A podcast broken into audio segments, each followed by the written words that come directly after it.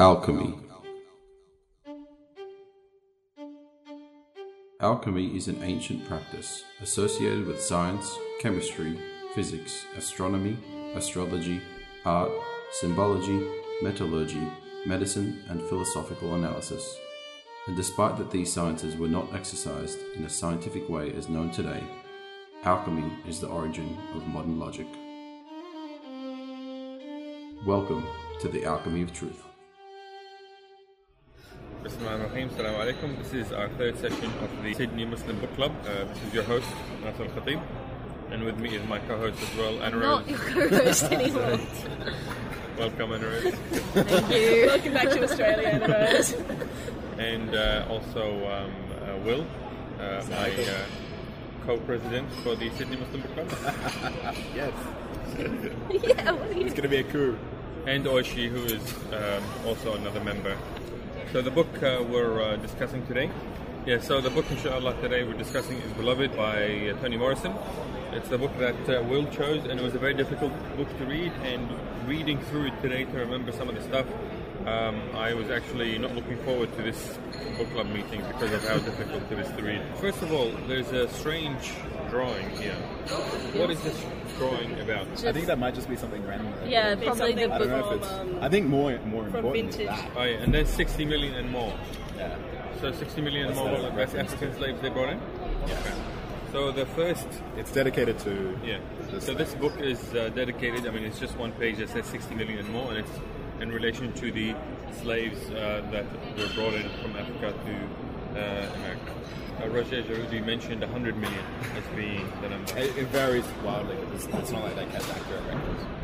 Okay, and then the second page says, I will call them my people which were not my people, and her beloved which was not beloved. page So you page. say that like it's meant to be that you, you found it hard to read. What do you mean by that? It was very difficult to read. You know, you, you read about slavery. Like stylistically or the content? I mean, yes, the, the style was difficult to read, and I had to read it much slower than I usually would read any other book.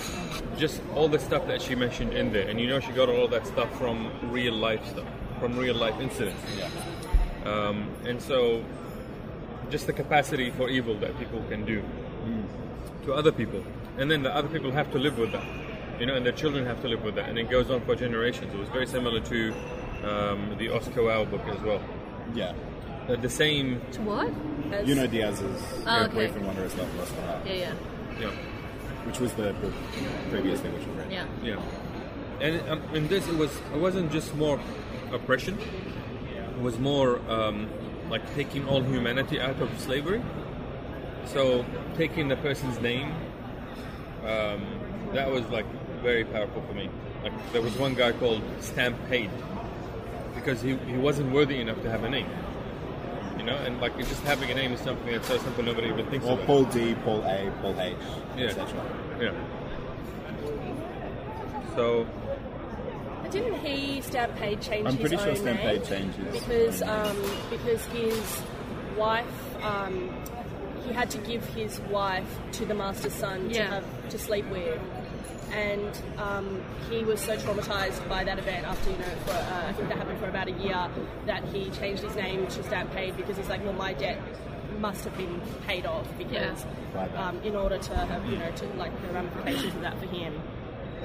But I mean, even just this, the the sim, the importance that was placed on that, just having your own name Yeah. as like a, a revolutionary or like very like restorative act in itself. Um, and I think that that's like an ongoing theme is the dehumanization, like the the you know the repetition of of a man who knows his own price off by heart. Yeah, yeah. the, Yeah. the, the kind of awareness of being property um, and the effect that that had. the examples, and uh, we're probably going to mention the examples when we go through the book, but there's just all these examples that continuously occur about um, how non-human you have to be to You are survive made. it. Yeah, like for example, Paul D always talks about the old box that where his heart used to be, or something like that, right? Because you're not meant to have feelings and to love people and stuff like that, and so your wives are taken, and your children are taken, and your parents are taken, and you're taken away from those who you love, and you're just expected to be normal with them. So that was something again. Um, if you if you read it and then you reflect on your own life, you realize how difficult it is. Um, and the same thing as well. Um, I was reading this here somewhere when um, the, the the mum lady, the baby lady, Baby Suggs. Yep, that one. When she's talking to Seth about losing her daughter, uh, or lo- losing her son, sorry, when her sons run run away, she's like, "Why are you upset? You only lost two sons. I lost seven. And then it, it tells later on in the book how she lost seven. She was raped so often by so many men, she actually would throw away her children, and she would never allow herself to love them until finally, like she had a baby with an African person, and she named the baby Seth after her father. So Seth is a man's name. So just like, just imagine being kidnapped and then go through all that and still live, you know, and still be like a functioning human being. It's incredible. I mean, I think the argument is that that they weren't like the, the functioning aspect of it Yeah. particularly. Like because Baby Suggs was she was like confined to the house all the time, um, and that, that that kind of like because there was like at this time like there was a very concerted and like quite like it was verbalized the making of these people as property. Like it was something that people wrote books about like how to make how to turn somebody into property. Yeah. and this is a book about how that like the in some respects that was successful that brutalizing I thought that was the most vivid piece for me when she heard them talking about her human characteristics and her animal characteristics. yeah Yeah, I don't know why. I think that's the one I most remember. like when she it. walks in and it's Yeah, like, yeah, and then her head started itching, and she didn't really understand, but she sort of understood it. Yeah, and I think that that's pointed out one of your favorite quotes about the defined and the, um, I wrote that. I wrote it on Facebook the other day. the defined one Yeah, Yeah, and like how it's about people being defined in their absence. Like, yeah, Um, and that this book is kind of her trying to like bring, like put their their voice kind of back into it. I guess like give voice to people. yeah. It mentions here as well, actually, that there's a lady called Margaret Garner, a young mother of two who escaped slavery, was arrested Yeah, for her killing one of her children. children. And so this story is about her. I wasn't quite clear about why she decided to make this into a ghost story. I don't know if it's a ghost story. People debate about whether or not it's because you can read it And it not be the real ghost. and, yeah. and not be a ghost. Yeah, because there's also like it could be a random girl who escaped from a white guy. I think it's making physical, like the past coming back to haunt. Yeah, I mean, that would make more sense. But because it's talking here, for example, about a spirit that picked up the dog, threw him against the wall, broke his leg, and popped his eye out of his socket. Yeah, Took his eye out of his socket. Or, for example, you know, windows breaking, or um, you know, even seeing little baby feet on the cake that Yeah. one of the one of her sons, um, Howard, I think, saw. Uh, and so, I mean, you can, for example, argue that Denver was very lonely and she had a, a special friend, but things getting thrown around, it was obviously added to add that supernatural element. So that's but sort of I don't. I don't know if it's like, like I don't know if it's about that supernatural. It's like it's not. It's kind of periphery, I guess. It's kind of like a like an extended metaphor. It's, it works in the same way that a lot of that kind of that this is kind of common to a lot of that kind of fiction, that magical realism stuff. yeah, It's yeah. kind of often added to express a concept, not necessarily just Oh, okay. for the sake of like as a plot device. Guess. Okay, no worries.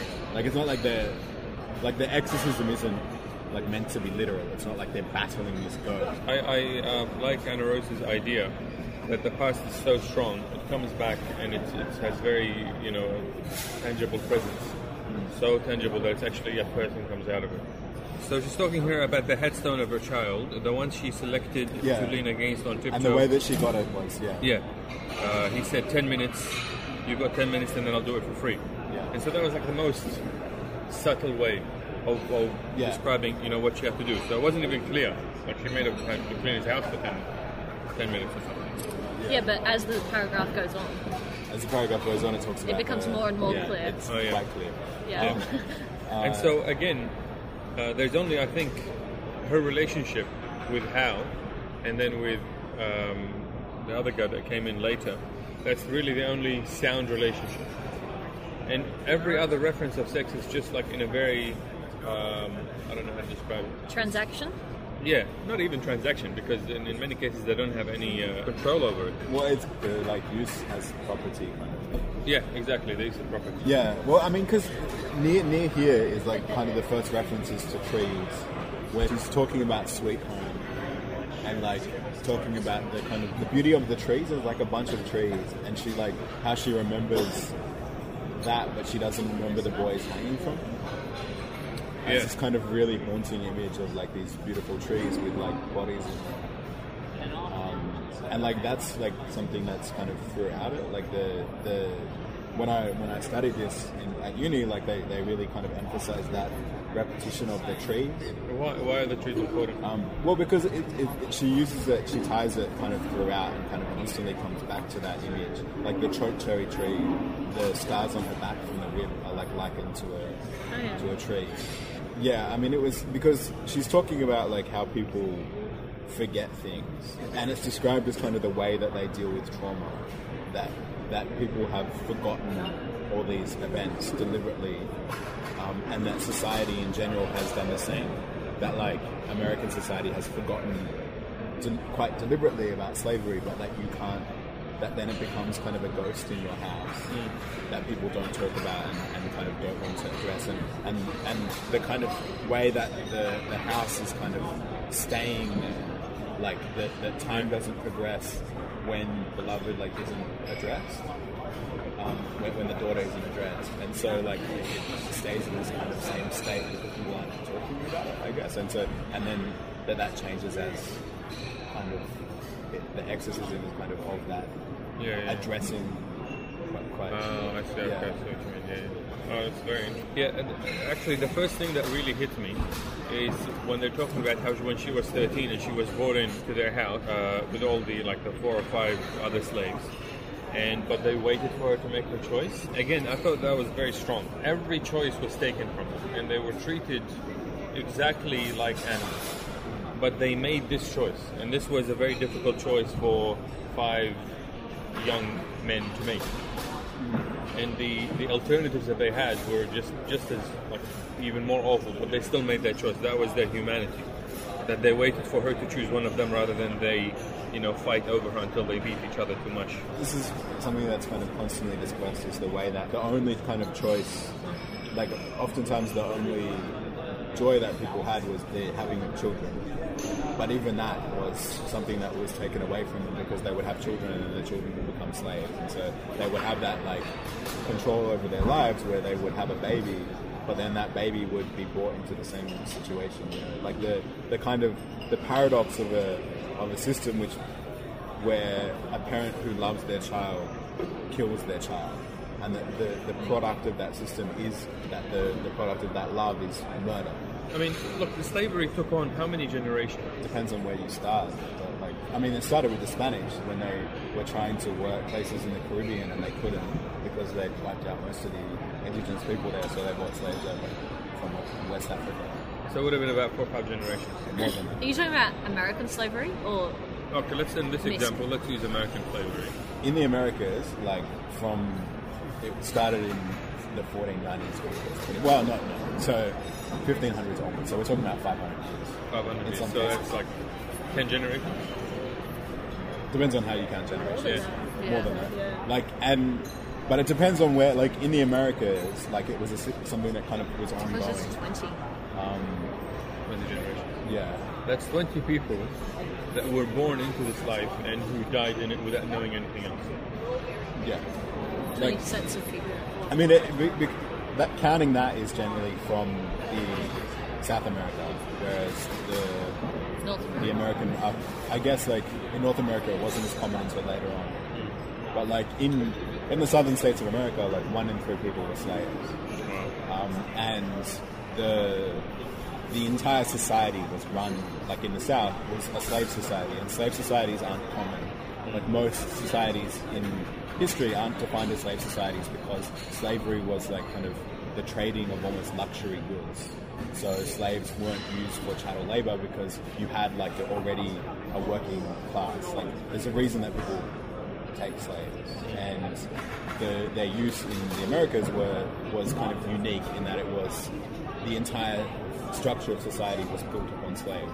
Whereas in most societies, like if you look at Yeah. um, you know anywhere, it's pretty much like that's not the same.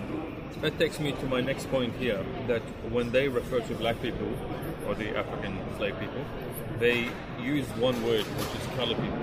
And it's always one word, it's not like two individual words, almost as if they're a different species. And the same with white people as well. There's always a designation of the white person being, you know, one word, higher level, completely different species, and then the colored people being you know, uh, different species as well. So that's what I liked about this book is that the way that she would use her narrative voice, it would sometimes describe things which are very complex, and sometimes she would use words like these because she's narrating from the mind of the, you know, of the people who are telling the story, which are mostly the slaves. This, this was the book that um, all the people, all the characters except for except for Amy Denver are black. Yeah. Right. And And, she and, and, um, everyone. What's her name? Miss Gardner. Oh there, yeah, there, are, yeah. there yeah. are quite a few characters that are But are they? Oh, yeah, that's They're right. Yeah, given, but are like- they? Are they referred? But they're. by name. Yeah. Yeah, I don't think they're referred to by name. Like Which was the? Was, but she was the one who wrote a. she, she wrote, She wrote the, another the book, bluest maybe. eye. Yep, that's right. The right. bluest eye. Um, all the characters weren't raced except Yeah. for the For very the first line of the of the book, which refers to a white girl, and then none of them have race. Wow. Yeah. Um, and so this sort of like that, but not not quite. No. yeah. Um, I, I guess it's by their designation of like where their place is in society that you figure Yeah. out their race, like yourself. Yeah.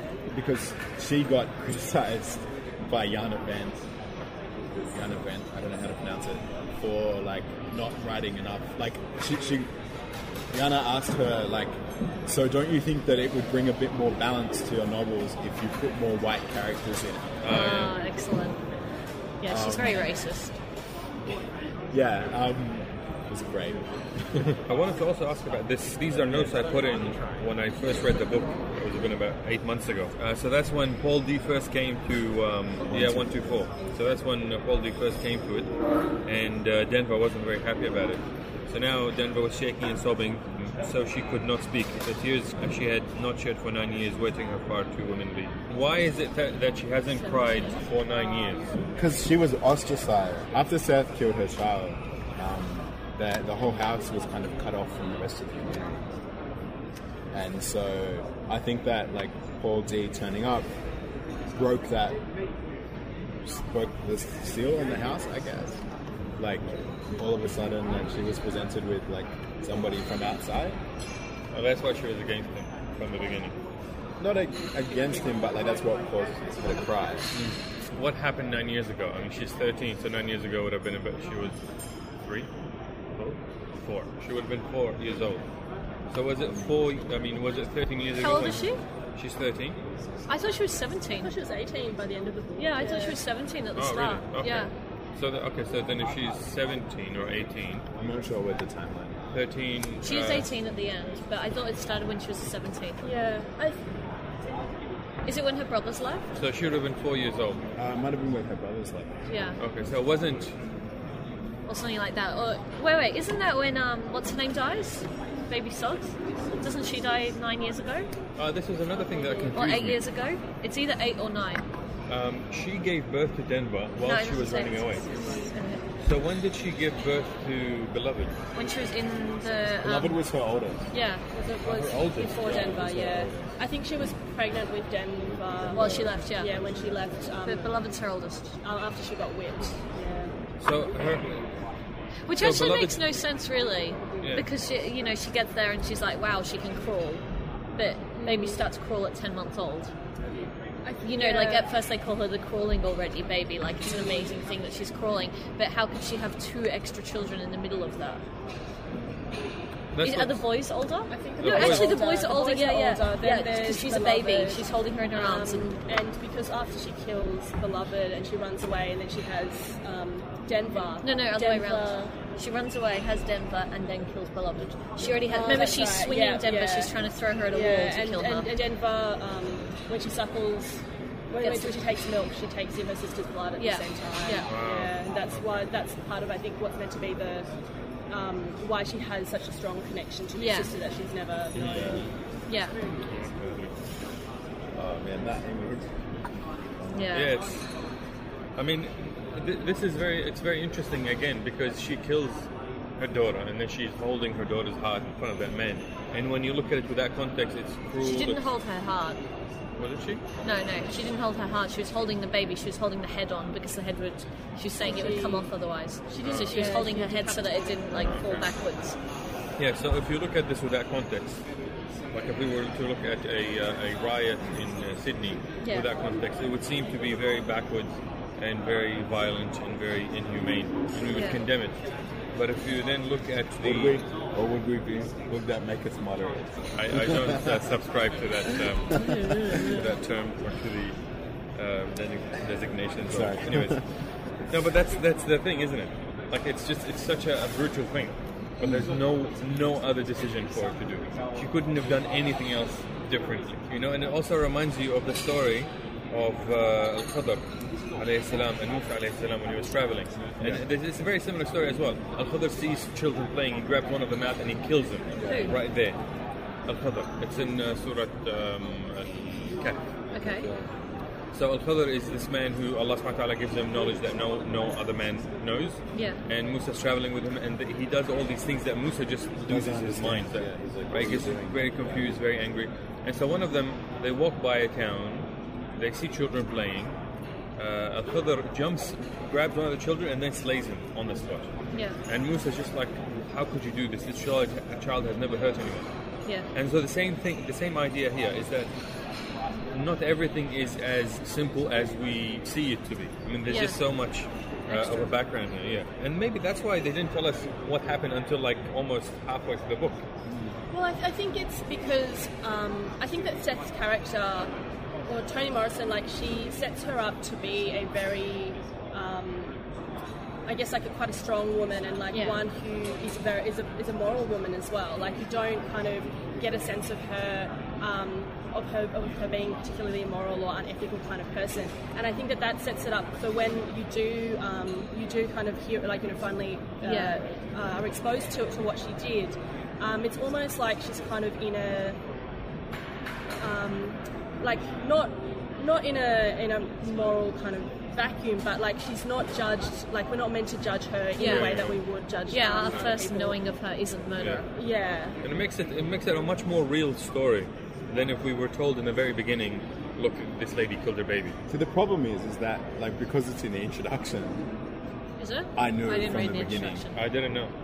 And the Um, introduction and says, just I like, know Why would you're you not read the supposed to- introduction Oh, the foreword. the foreword, yeah, and it's in the foreword. oh, okay. So I read the foreword, but Yeah. never picked up Missed on it. Um, and I mean, because I, I read it in the academic context, so like Oh, okay, yeah. people were already kind of discussing what it was Yeah, yeah. about. So I already knew from the beginning, which is unfortunate because it's like spoilers. Yeah. Oh yeah, I didn't know. Yeah. But anyone who's listening everyone, to this should have read the book. she killed the it's amazing. Another point here, so Baby Sugg says, a man is nothing but a man, but a son, well now that's somebody. And then after that it says it made a lot of sense, uh, it made sense for a lot of reasons because in all of Baby's life, as well as Seth's own, men and women were moved around like checkers. Anybody like anybody Baby Suggs knew, let alone loved, who hadn't run off or been hanged, got rented out, loaned out, bought up, brought back, stored up, mortgaged, won, stolen or seized. So baby's eight children had six fathers. What she called the nastiness of life was the shock that she received upon learning that nobody stopped playing checkers just because the pieces included her children. So again, this is um, this is amazing because in the beginning, Baby Suggs is just seen as this old, dying lady. The only thing she wanted to see was just color because she was living in just a world of grays and blacks. Um, and now you see why she's like that. Why she's so like. There was no color given to her life. Her life was just very boring and very hard. And the reason was because she didn't allow her life to have any color because it, it wouldn't have made any difference at all. Like it, it would have just made her life that much more difficult. The only way she was able to survive was to just basically completely not have any feelings. I mean, and, and it kind of speaks to the the prevalence of slavery in the society because, like, when she talks about rented out, like that was like most the standard of, of slavery in the South wasn't big plantations like we Yeah. kind of imagine. It was like you had small landowners who would rent slaves. I also wanted to talk about the reference to church, and so that's page 36. That was the first reference to any church or any any um, a religion. I mean, it might not be directly referenced, but the the idea like of it is kind of prevalent. Hmm. The exorcism and stuff like that hmm. Of religion. of religion. is Or there. spirituality more than religion. So I mean, And the same with the church itself. the references to spirituality were they more towards the church, or the, were they more towards the African understandings or religions versions of spirituality? Well, the two weren't necessarily that distinct because, like, the by by a second generation, the links are. You know, Yeah, that's actually very interesting that you mention it. Um, Seth, Seth does remember her real mother. The way that she remembers her is through through a memory uh, in which she's playing with kids, and her mother's doing some sort of African dance, and another lady comes and tells her that's your mom, and she says it in a, in a language that Seth doesn't remember Yeah. but understands. yeah. Uh, and so Seth was a second generation slave, or maybe a third generation slave, but enough of a slave so that her mother had all this culture deserved, but she didn't. Of course, because she was taken away from her, uh, from her parents. But that, that I thought was very interesting. I mean, it's 1800, so this would have been, would she have been a recent slave? Who Seth or the Seth, woman? Well, yeah. the, it, the slave trade continues Yeah. Until until quite late. Yeah. Like the the British kind of in, in West Africa, they kind of started cutting down on it, but it was already by then like a self-sustaining Yeah, it system. was an industry, yeah. Because the British abolished it in the 1860s, I think. Yeah. That's very nice. But the the British still lived off it in that like they didn't take part in slavery, Yeah. but they funded it. So like a lot of the cities, a lot of British cities were built on slave wealth. Yeah. Um, again, in 43, there's another reference here of I think it's Baby Stokes talking to uh, Seth. So she asks her, what, you, what were you praying for? And she said, Not for anything. I don't pray anymore. I just talk. And he's like, What are you talking about? And she said, You won't understand. Um, so again, here, um, I'm not sure if, if talking means she's still praying to, to God or if she's just doesn't think that it makes her any difference, that she just talks to feel better, or if this is actually just how we're praying, that she's just um, taking away all uh, ritual. She's just talking directly. What this book is kind of aiming to do is give voice in that like slaves were people who were talked about, never to, Yeah. and never spoke themselves. Yeah, and their emotions about how it affected them weren't given any significance. Yeah, and so it's it's it's like a like the book isn't in, in that respect like the book isn't for us. Like, and when I say us, I mean Us four. us for.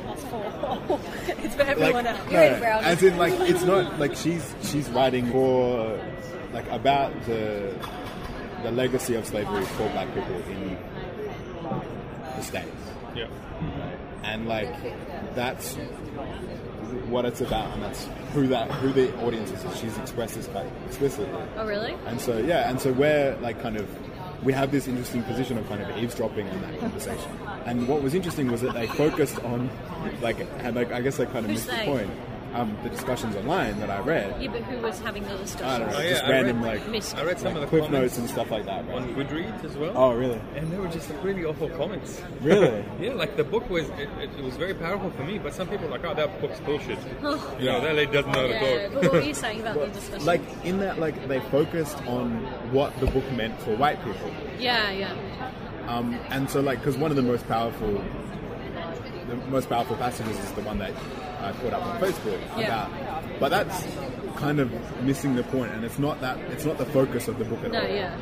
Like because she talks about how um, white people imagine that there was like a, a jungle beneath every Yeah. dark skin, and that the jungle was actually within them, and that like it's talking kind of about the way that slavery brutalized them Yeah. as much as it brutalized the slaves, but like. But that's definitely not the point of the book. But that was the focus of a lot of the discussion, which I think is really interesting. In that it's that kind of like making victims of Yeah. people who created the system that Yeah. Um, but I think that it is kind of important in that it's something that, like, she does talk about it as something that needs to be addressed by general society, Yeah. Not just by like the children or the descendants of slaves. I mean, because Yeah, it, actually, it's I always read a been a review of thing. it where someone said like the book shows how slavery made victims of white people as much as African people. Wow, there was like much. Not not as, as much. much. No. like no, Like- actually, that's Yeah. not, not at all what it says. Like, and and because that, that's something that I've seen like Yeah. because I'm thinking there's this is sorry for the hip hop reference but like um uh, brother Ali does this song called um I think it's called The Travelers maybe but uh, anyway it's like he's describing slavery um, and he talks about um, he, he has this metaphor where he's like you know everything um, everything that the driver endures, the passenger experiences too, right? Which is like the idea that American society, like that the the slave masters were themselves slaves to slavery. yeah, By everything that it's kind of that slavery was a dual experience yeah, of like white people and black people.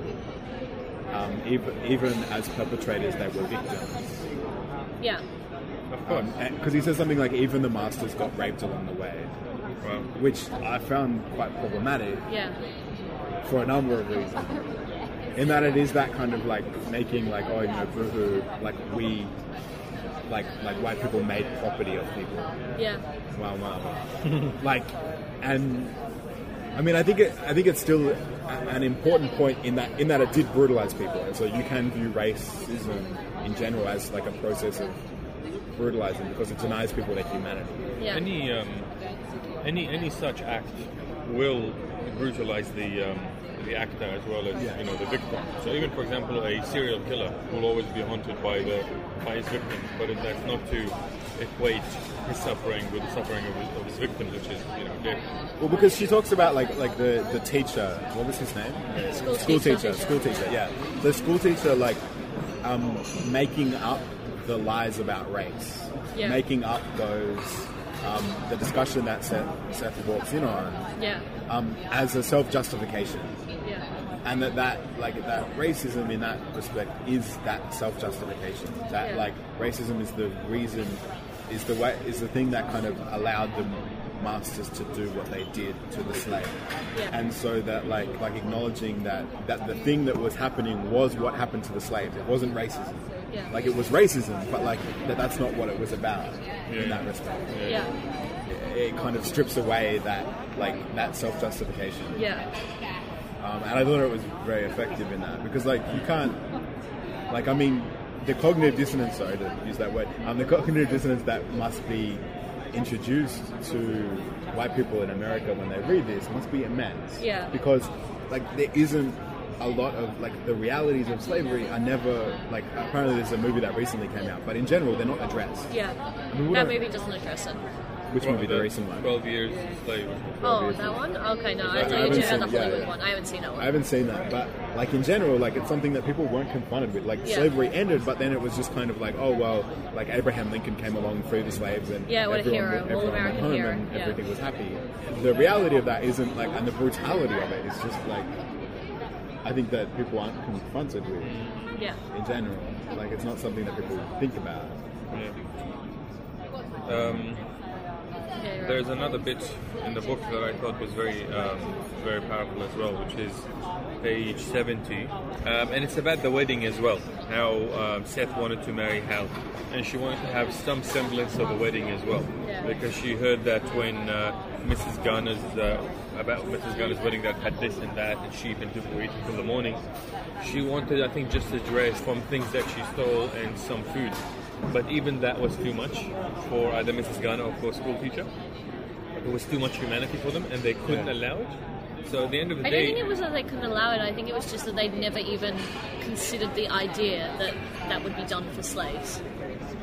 but when when she was aware, It, it, it, like it was seen as almost absurd. Like when she was aware of it, she kind of laughed at it as what a like not even in a malicious way, just in a what a ridiculous idea kind of way. yeah, I mean, again, how do you describe something like that? I mean, it's not. When we think about racism now, we think about this person saying, "I don't like you because you're black, and I think I'm better than you." But this wasn't even that. This was something which is much deeper, in which they don't think, "I think I'm better than you." They just think like. You're not even a cockroach. person. Yeah. Yeah. This is like just a sheep. It's a sheep trying to be cute and, and get married. When I'm reading this, I mean, alhamdulillah, because I'm white, I haven't had anything close to racism in my life. Yeah. So there's a mention here of the Ku Klux Klan, page 79. It was the thing to beat up a ghost, quite another to throw a helpless colored girl out in a ter- ter- territory infected by the Klan, desperately thirsty for black blood, without which it could not live. The dragon swam the Ohio at will. So I thought that was a very interesting uh, thing. Why would they call the, the Klan a dragon? And why would they use this um, metaphor? Because the Grand Dragon was like the head of the Ku Klux Klan. Really? He was really called the Grand Dragon. Something, or the Grand Wizard. The Grand Wizard, yeah. And also on page 81, I think it was um, Paul D was saying, the day I came in here, you said they stole your milk. I never knew what it was that messed him up. That was it, I guess. All I knew was that something broke him. Not one of them years of Saturdays, Sundays, and nighttime extra never touched him. But whatever he saw go in that barn that day broke him like a twig. So the, the thing that we know about her husband, Hal, uh, was that he spent all his Saturdays and Sundays working extra so that his grandmother can have a, or his, His mother, mother, sorry, yeah. can have a comfortable uh, life. And Can be so, free. to be free. Oh, is it to be free? Yeah. Not trying to buy Free. us for free. So that's some, I mean something that's quite difficult, close to impossible to free someone, even someone who's as useless as Baby Suggs at her age. But he still did it, and it was five years of Saturday, Sundays, and nighttime extra, and that didn't break him. But what broke him was what he saw when he came in, and it, it's very interesting as well because then he mentions that when he saw him, he had a metal in his mouth, so he put it close yeah. his mouth. Paul D. Hold the, Yeah, Yeah. yeah. a bit, yeah. And there was something about like putting butter on her face or something on his face. Yeah, because he, um, Hal went crazy basically, and he, he, he found him uh, sitting next to the, butter, the churner, butter with butter all over his face. And I think it was just to kind of highlight his insanity at that point. Yeah. So, okay. Because I didn't understand the, the whole butter reference, I thought there was something deeper to it. I'm, yeah, maybe there is a deeper reference there, but I, I I, didn't thought it was it, yeah. I think it was just to highlight how insane yeah. It just doesn't. Sorry, I'm not convinced here. I'm not convinced that it was to highlight how insane he was. Yeah, I think there was some reference here to his hopelessness in helping his wife. There's something about him being a cow, or something about him something to do with. Well, like butter. I think that in general, like most of them end up insane, Yeah. um, and that that was like the product of, the, of them being product to be bought and traded, and then. But like, I mean, in general, like if so, if someone saw something like that, a response is not. It's not that odd for their response to be to go insane. Um, Do you think that there's some connection between like the butter and her milk being taken, or Something like that, yeah. yeah, Okay. maybe. Yeah, possibly. I don't think the, feel that the book illuminates it though. Like I think you have to. Seek it. Yeah. What was that? Seek. See, yeah. Yeah, that's true. Maybe we can contact her. She doesn't have a Twitter account, but I'm sure she exists still. Um, yeah, there's a lot of things here that I was not sure about. Uh, you know, just the, all the ideas and stuff that they had. I mean, how how long does it take um, for a slave to lose their hu- humanity? What do you mean? I guess it depends. on- Like that's the thing is, I thought it was different because of all the horrible things that are described in the book. On an actual physical level, it seems like that's pretty standard. You know, being held down and two boys breastfeeding from her. Like it, it's not as awful as some of the other things in a actual physical sense. And so I thought it was kind of making the point that sometimes you, you know, it's something that that just makes you crack Yeah. at the end of the line. I thought the implication was also that she was like raped as well. Oh, I didn't even read that at all. He was. No, because they referred I to thought it was just they that- referred to her being violated, and it wasn't. And I thought it was there just she was a that- cow. Like she, that's the impression I she think was that getting. that was also what happened. But Oh, like really? he was he was like hiding in the loft, and then they were I, I think, assaulting her. yeah, I think that she was also raped. Okay. um, as well as that, yeah. Um, Yeah, I mean, and because yeah, I think that that was definitely the implication. Like, it, it's not like, and a lot of the, the stuff is kind of spoken around about, Yeah, or slowly kind of eased. Yeah, introduced. Yeah, I didn't even pick up on that at all. Yeah, I didn't pick up on that either. It just Yeah. makes it much worse. Because there were, there were a few references to to that incident, and I think that I think that in one of them they referred to her being raped, but I think that the other times they they mainly Or just referred to her milk being milk taken. being Yeah. taken. Because I think that that was maybe what was because rape rape was so common. Yeah. Um, that it was perhaps not that that ex- like it wasn't extraordinary, but Yeah. the fact that her milk was taken from her and she wasn't able to feed her child Yeah. as a result, like Yeah. that was like an, a, maybe an extraordinary, really dehumanizing act on Yeah, the yeah, rape. yeah. Yeah.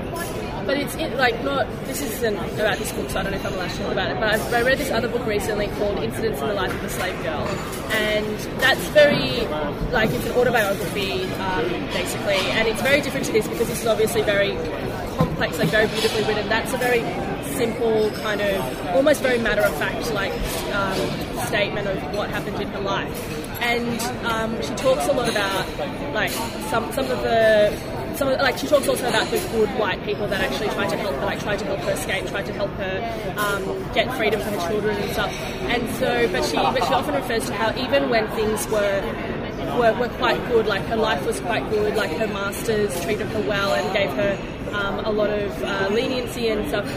Like the fact that she was property, Yeah. never left her. Like that was what, like like, like the fact that um, that, that she, she didn't have ownership of herself or of her children. And I think that that particularly, like, and obviously that's what drove Seth um, to do to do what she did. Like like Yeah. the, like the fact that if she couldn't provide freedom, for she couldn't guarantee freedom for her children, then death was better Yeah. for them. Um, and so even yeah, so even though like in like other aspects of her life there didn't seem to be that kind of it wasn't like a constant physical um, like like like the, the threat of rape wasn't constantly hanging over her or threat of um, of murder or being flogged or any like it wasn't constantly there but it was just the fact that she yeah she didn't have control over her own destiny and stuff like Because in the beginning, like Sweet Home, before School Teacher came, Yeah. like it was a but more benevolent.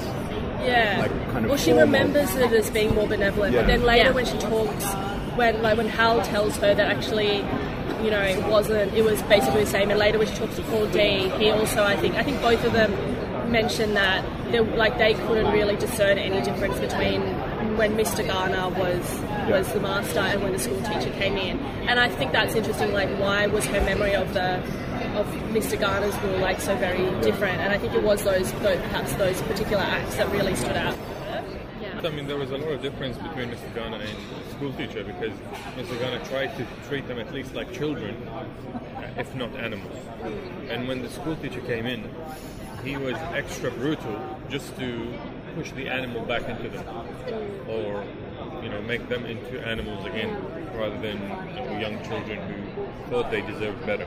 I wonder if it's a gendered thing then. Like, I wonder if the for the men being treated like children was as bad or equal to being treated like animals. Yeah. Um, whereas maybe she didn't have that same. Yeah. Um, on page 123, again, this was the first reference to what happened. So, walking towards the stream, um, beyond her green uh, bush house, she let herself wonder if beloved really decided to choke her mother. Would she let it happen? Murder. Nelson Lord has said, Didn't your mother get locked away for murder? Wasn't you in there with her when she went? So I think that was the first time that this reference Yeah. happened, and I remember when I was reading it, I was a bit confused, like because I didn't pick up on any murder reference. I just, I mean, even in the description, I don't think you're supposed to. out of sight, missed his sight, away praise his name from the smiling boss of roosters. Um, again, here that's page. You ready, Oishi? No, no, we're on it. We're on it. 125. Yep. Uh, praise his name. Was that like praise God's name or praise Mister's name? I think Mister's, isn't it? It's implying that Mister's God. Yeah. So, but whose whose narrative is this? Is this Paul D's or is this just third third person narrative? Third person, but I think it's following Paul D. Um, they're talking about baby Suggs' uh, children. We scattered, she said, but maybe not for long. And then she was thinking, where do I start? Get somebody to write Old Whitlow. See who took Patty and Rosalie. Somebody named Dunn got Ardelia and went west, she heard. No point in trying for Tyree or John. They cut 30 years ago, and if she searched too hard, they were uh, and they were hiding. Finding them would do them more harm than good. Nancy and Famous died in a ship off Virginia coast before it set sail for Savannah. That much she knew. The overseer at Whitlow's place brought her the news, more from a wish to have his way with her than from the kindness of his heart. The captain waited three weeks in a port to get full cargo before setting off. Of the slaves in the hold who didn't make it, he said, there were two Whitlow pickaninnies, the name of something. But she knew their names. She knew, and she covered her ears from her fi- with her fist to keep from hearing them come out of his mouth. So again, I'm just like it's just it just strikes you as just so um, oppressive, so Yeah. unjust that you have to live in such a way that you know you have children, and the only way that you can connect to your children is through this man who wants to rape you, uh, and so you don't want to hear your children's names from this man's mouth. And she, because she was born like in the middle of that cycle, she never knew freedom. And like freedom, Which one? uh, baby son. Yeah. Uh, and freedom is, I mean, I mean, at the end of her life. But freedom is not something like you can go to the market if you want to. Freedom is you can call yourself whatever you want, or you can allow yourself to love someone without the fear that that someone will be taken and violated in front of you, and you having no say in it. So it's, it's much a deeper thing.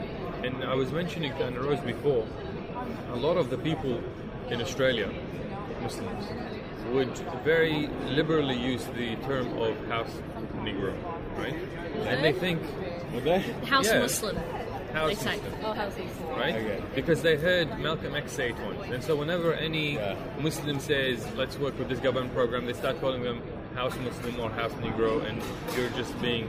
And they, like, I really don't think they understand. No, they don't. Well, it's completely divorced from context and, and it's totally racist and it's ridiculous. And yeah, I don't even like if Yeah. anyone says that to me, like that's just Oh man, they say it all the time. like I, kn- I know, and it's and it's not okay. And because like I think it, it divorces like what that was, like what an actual like if someone was that, like they were still a slave. Yeah. And so they were still like they, they were still part of that system and like to then use that as a term that judges somebody Yeah.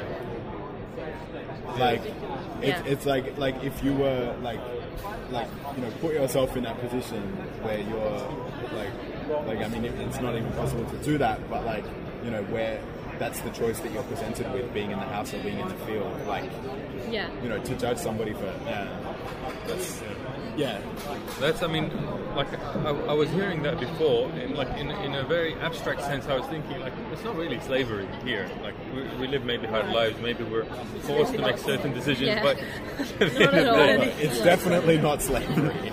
Well, and, and like I think that you know the, the point that you said about freedom is that like there's a quote from Assata Shakur. Assata Shakur was a Black Panther who was um, arrested and put in a men's jail, and she escaped from jail. She had a child in jail, Wow. um, and uh, she escaped to Cuba.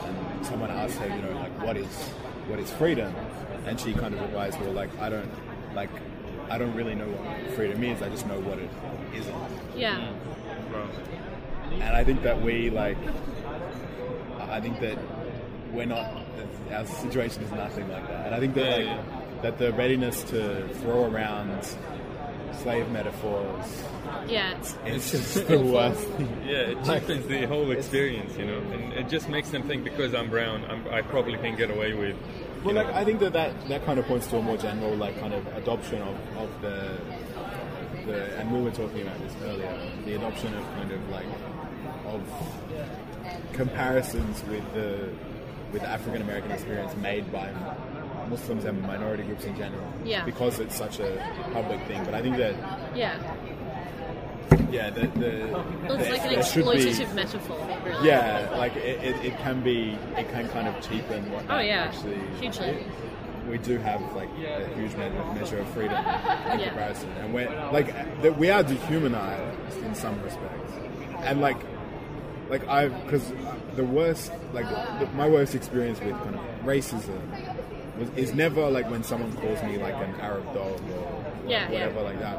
It was when I was on a bus once and I was wearing the turban and things like that, and there was a woman, an old woman behind me, um, who was talking about me and not to me, Really? um, to one of her friends. On the And- phone or there? no, she was just talking on the bus to her friend. Her friend was next to her, and she was saying like like basically talking about me as though I wasn't a person. What was she saying? Just like like oh you know they this they they that like you know Yeah. as though I wasn't present. Yeah, and yeah. I think that that like that's what that's an inherent part of what racism is. Yeah. is that unhumanness that comes with it. Yeah. And that isn't something that we experience on a day-to-day basis in that kind of way Yeah. um, and, and it isn't something that like we, we have a like people have a taste of it like fro- through racism, but it's not something that defines Yeah. our experience so much. I mean, like, but it's still something that happens. You know, I was talking to my my my sister's boyfriend was talking about how um, someone pulled up next to him and made monkey noises. Wow. Right? This? And that this was something. So Where is he from? is um, South Indian. South Indian. And that like that, like that, just that, like, and that's what that's what I think that, and because you know you have all this kind of constant discussion about reverse racism. But Yeah. one thing is that the way that white people are described is never in dehumanizing terms. Yeah. Nobody ever denies the humanness, but that's like what all these kind of racist things are is like Yeah. a dehumanization, dog or cockroach or whatever. Yeah. Uh, this is 200 and, page 206. It talks about Seth's click. It talks about Seth's click. Uh, it's here basically when the click came, Seth didn't know what it was. Afterward, it became clear as daylight that the click came at the very beginning, a beat almost before it started. Before she heard three notes, before the melody was even clear, leaning forward a little, beloved was humming, uh, was humming softly. It was then when Beloved finished humming that Seth recalled the click, the settling of pieces into places designed and made especially for them.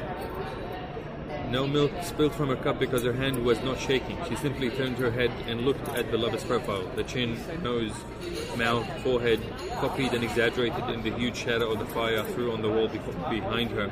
Her hair, which uh, Denver had braided into 20 or 30 plaits, curved towards her shoulder like arms. From where she sat, Seth could examine it, not the hairline, not the eyebrows, the lips, no, and then uh, Baby Suggs said, All I remember is how she loved the burned bottom of bread. Her little hands they wouldn't uh, know 'em if they slapped me. Um, and so this is talking about when Seth first started To realize that to realize that beloved was her daughter. And it's very interesting as well because of the different, like first, you know, Seth is thinking here, but then Baby Suggs is talking, and then Seth is thinking again.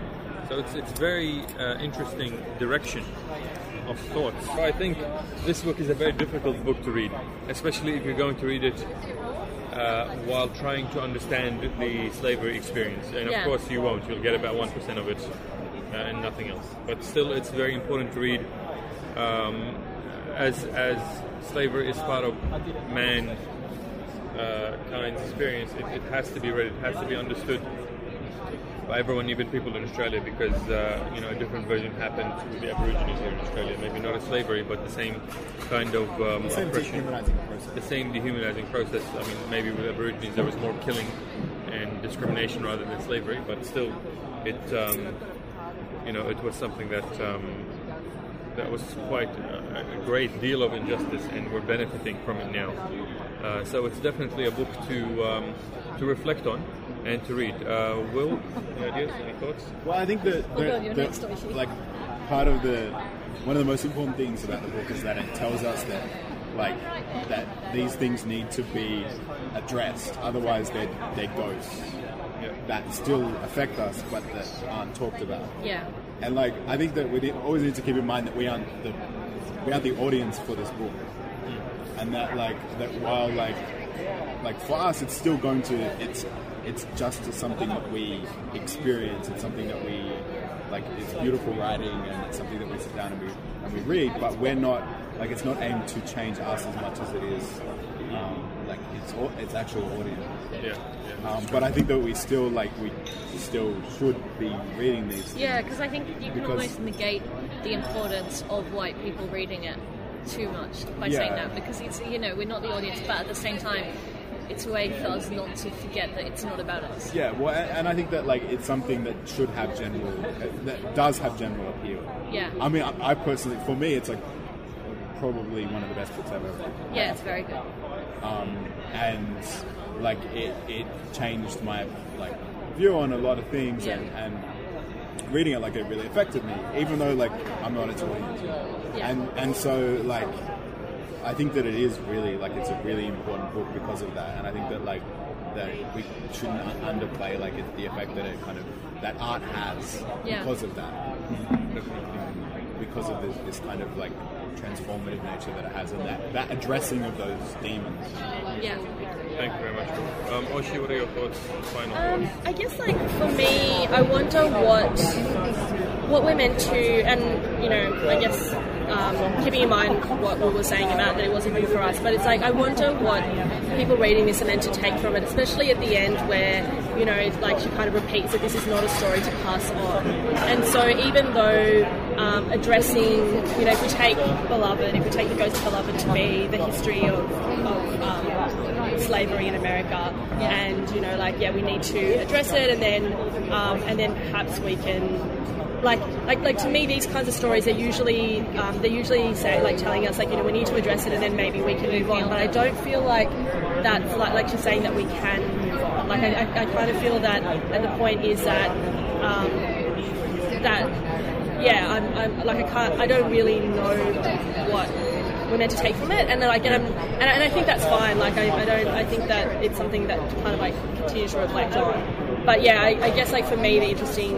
what what I would like to think about more is like why why is it a story not to be passed on? Okay. Um, and Where what- does it say that? it's like at the right at the end, um, Like, where as she part says, of the story? Um, yeah, it was Oh, not a story to pass on, and then again, um, this is not a story to pass on. Yeah. Um, yeah, Okay. Yeah. That's a very interesting thing. I think maybe w- once we put it in, we'll ask uh, our listeners, anyone interested, to, um, to to make a contribution on this.